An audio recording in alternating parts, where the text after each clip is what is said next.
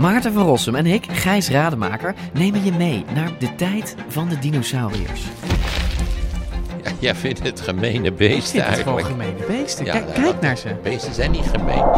We zijn het eigenlijk nooit eens. Maar T-Rex is toch veel sexier. Nee, ik vind de kakkerlak net zo sexy als T-Rex. Ja, ik zie dat je daar moeite mee hebt. Voor iedereen die vroeger al van dino's hield en nu nog steeds een beetje, luister naar DinoCast.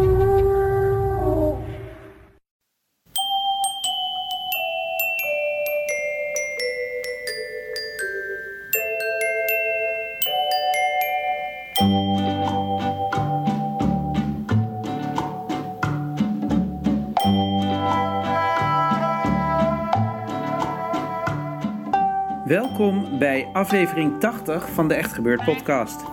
Bij Echt Gebeurd worden waargebeurde verhalen verteld door de mensen die ze zelf hebben meegemaakt. Deze week gaan we luisteren naar Katelijn Schilder. Thema van de middag was broers en zussen.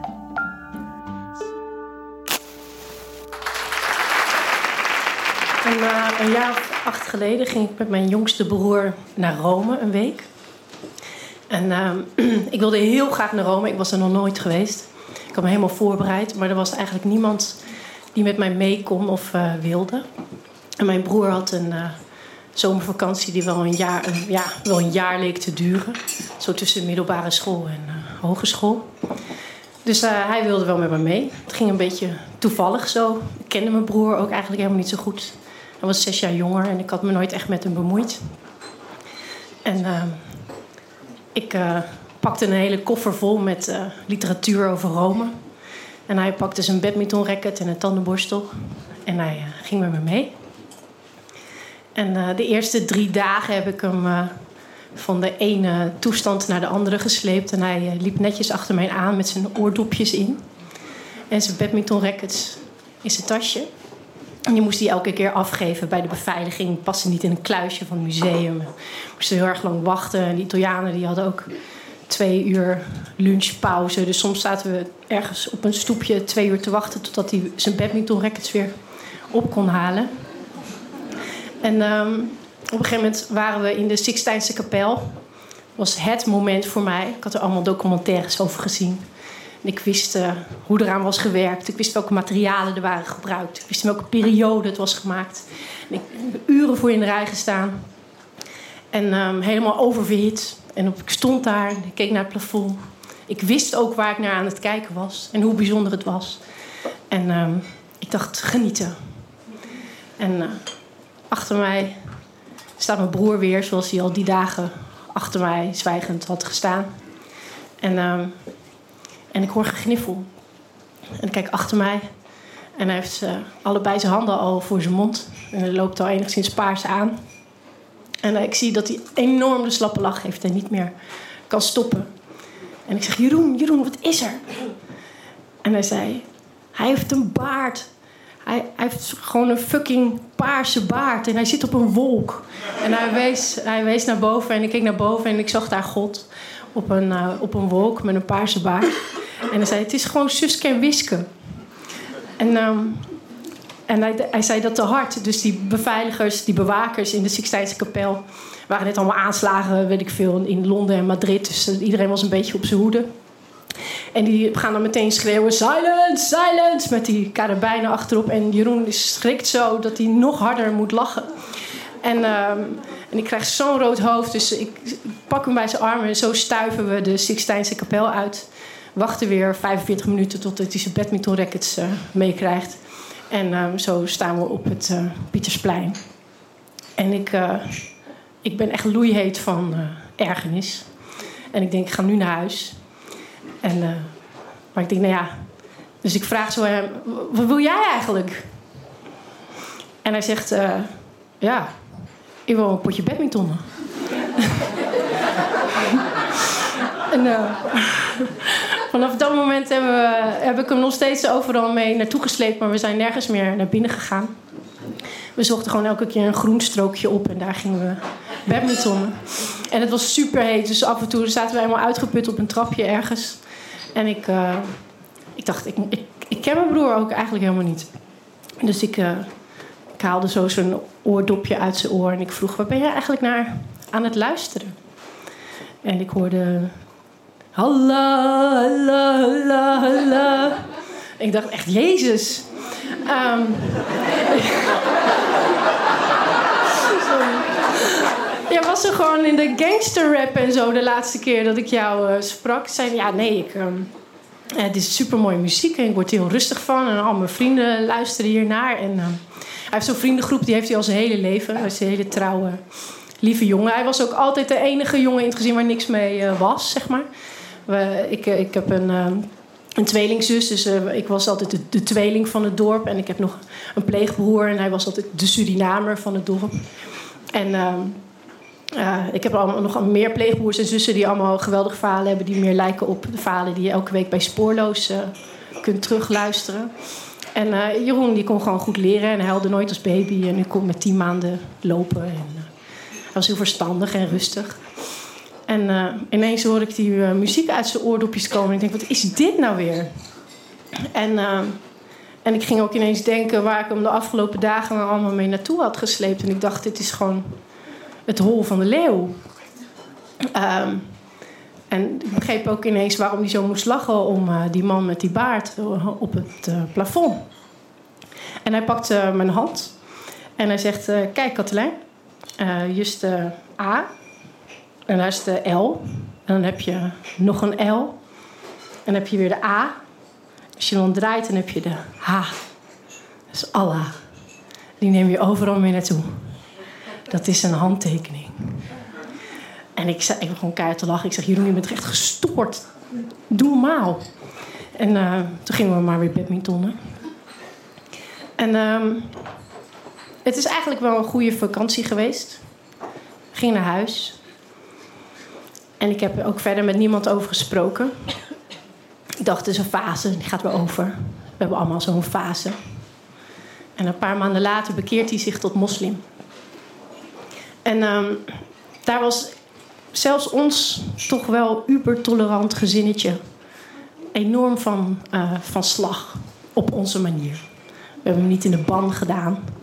Maar we hebben hem toch, ons toch wel een beetje misdragen als ik er achteraf op terugkom. Kijk, ik heb hem gewoon genegeerd. Ik heb gewoon niks gedaan. Helemaal niet met hem gesproken. Ik heb gewoon de drukke zus in Amsterdam uitgehangen. Af en toe maakte ik uh, tiramisu of, uh, of uh, hoe noem je dat? En dan zei ik achteraf pas dat er drank in zat als hij het op had. En ehm, mijn, mijn broer heeft hem bestookt met Darwinisme, met de evolutietheorie. Dus elke keer als Jeroen binnenkwam, dan kreeg hij een nieuwe BBC Nature documentaire in zijn handen. En mijn zus, die was eigenlijk wel heel correct. Die heeft heel veel met hem gepraat. Die was heel belangstellend, die wilde alles weten. Maar ook wel een beetje op die hysterische manier van... we moeten contact houden, we moeten hem niet uit het oog verliezen. We moeten blijven praten, zeg maar, de dialoog. En, uh, en mijn moeder, dus wel goed om te zeggen... mijn moeder die, uh, die, is altijd maatschappelijk werkster geweest. En... Uh, die, die weet gewoon wat je moet doen als je anorexia hebt, of als je tienermoeder wordt, of als je uh, gokschulden hebt of uh, verslaving. Ze, ik had het idee dat ze ons, zich eigenlijk een beetje verveelde met ons, omdat er nooit iets was. Maar um, zelfs bij mijn broer was zelfs zij toch wel van de kaart. En zij ging dan een beetje huilerig zeggen: Het gaat niet gebeuren dat ik dadelijk op een, op bruiloft van mijn eigen zoon zit in de vrouwenvleugel. En dat ik dan mijn eigen zoon en mijn eigen man niet eens uh, te zien krijg. En uh, ik had gedacht dat mijn broer dan geruststellend zou antwoorden: Nee, natuurlijk niet. Dat gaan we helemaal niet zo doen. Maar hij zei juist van: Nee, maar bij die vrouwen is het juist veel gezelliger. Want die mannen die, uh, die zitten gewoon bij een soort luik waar af en toe eten wordt geschoven. Maar die vrouwen die hebben echt een gek feest en die gaan dansen en daar moet je zijn. Ik ben bijna jaloers op je. En, uh, maar dat was helemaal niet uh, geschikt antwoord. En mijn, uh, mijn vader was eigenlijk de enige die rustig bleef, maar met hem. Eigenlijk, ze gingen gewoon met z'n tweeën naar voetbal, zoals ze altijd deden. En ze hadden het over voetbal. En mijn vader ging ook wel eens mee naar de moskee. Om te kijken waar die nou uithing. En um, gaandeweg de jaren daalde het stof wel neer. We bleven overigens wel allemaal heel aardig voor elkaar. Maar intern rommelde het. En uh, Het stof dwarrelde neer, we werden allemaal wel rustig. En ik dacht, nou, we zijn nu wel officieel het meest tolerante gezin van Nederland. Tot een paar weken geleden. En uh, ik was met een vrouw aan het praten en die vroeg mij... Uh, we hadden het, het gesprek om op mijn broer. En die vrouw vroeg mij, waar is het uh, misgegaan met jouw broer? En ik zei, nou, misgegaan. Het is allemaal goed afgelopen. En ik moest een beetje lachen om die vraag. En hij wringde meteen, maar ik ging heel braaf antwoord geven van... Nou ja, hij is gaan studeren en hij is getrouwd met een hele geweldige, lieve, hoogopgeleide, moderne vrouw. En uh, hij uh, heeft ook een soort maatschappelijke betrokkenheid. En het is ook een soort ideologie, weet je wel. En je hebt een hele moslim-wereldfamilie erbij. En het is heel gezellig in die moskee. En, uh, en ik... dus het is, helemaal, het is helemaal niet misgegaan. En ik fietste naar huis. En ik had echt een hele vieze smaak in mijn mond van het antwoord dat ik had gegeven. Maar ik, ik kwam er maar niet achter waar dat nou aan lag. En dus ik ging erover nadenken. En toen dacht ik, ja, de vraag is natuurlijk helemaal niet uh, waar het uh, misgegaan is met hem. De vraag is, waar ging het mis bij mij? Dat ik nu antwoord ga geven op die vraag. En dus ook nu ineens het moslimgeloof als ideologie uh, verdedig. Ik weet niet of jullie degene kennen die dat ook zo doet. Het geloof als ideologie, maar niet als geloof. Zeg maar. En dat is natuurlijk de PVV. Dus ik met mijn uh, heel, heel tolerante hoofd heb stiekem toch de angst in de kieren van mijn dichte deur laten doorcijpelen. Zonder dat ik het zelf in de gaten had. En uh, ik heb er een soort westerse verklaring aangegeven. Ik heb gezegd dat het heel gezellig is daar. En uh, dat het ook zoals je vroeger communist werd of hippie, je nu uh, moslim kunt worden. Maar dat is natuurlijk helemaal niet zo. Er zit een hele onderlaag onder die ik gewoon negeer. En um, wonderlijk hoe die angst zich nestelt. En hoe ik elke keer politiek correct heb weggezept bij de PVV, maar hoe het elke keer toch binnen is gekomen. En mijn broer heeft nu een, uh, samen met een hele grote groep medestanders een politieke partij opgericht in Rotterdam. En komende maand doen ze mee aan de gemeenteraadsverkiezingen. En ik hoop dat ze bij mij die deur weer open willen zetten. En dan komt er wel heel veel angst binnen misschien. Maar die kan ook heel makkelijk weer wegvliegen.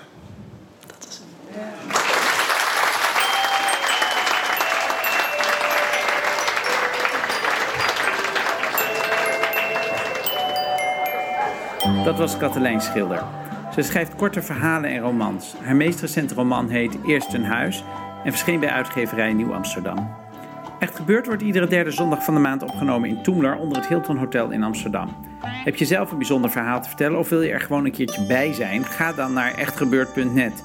Daar kan je je ook inschrijven voor onze nieuwsbrief.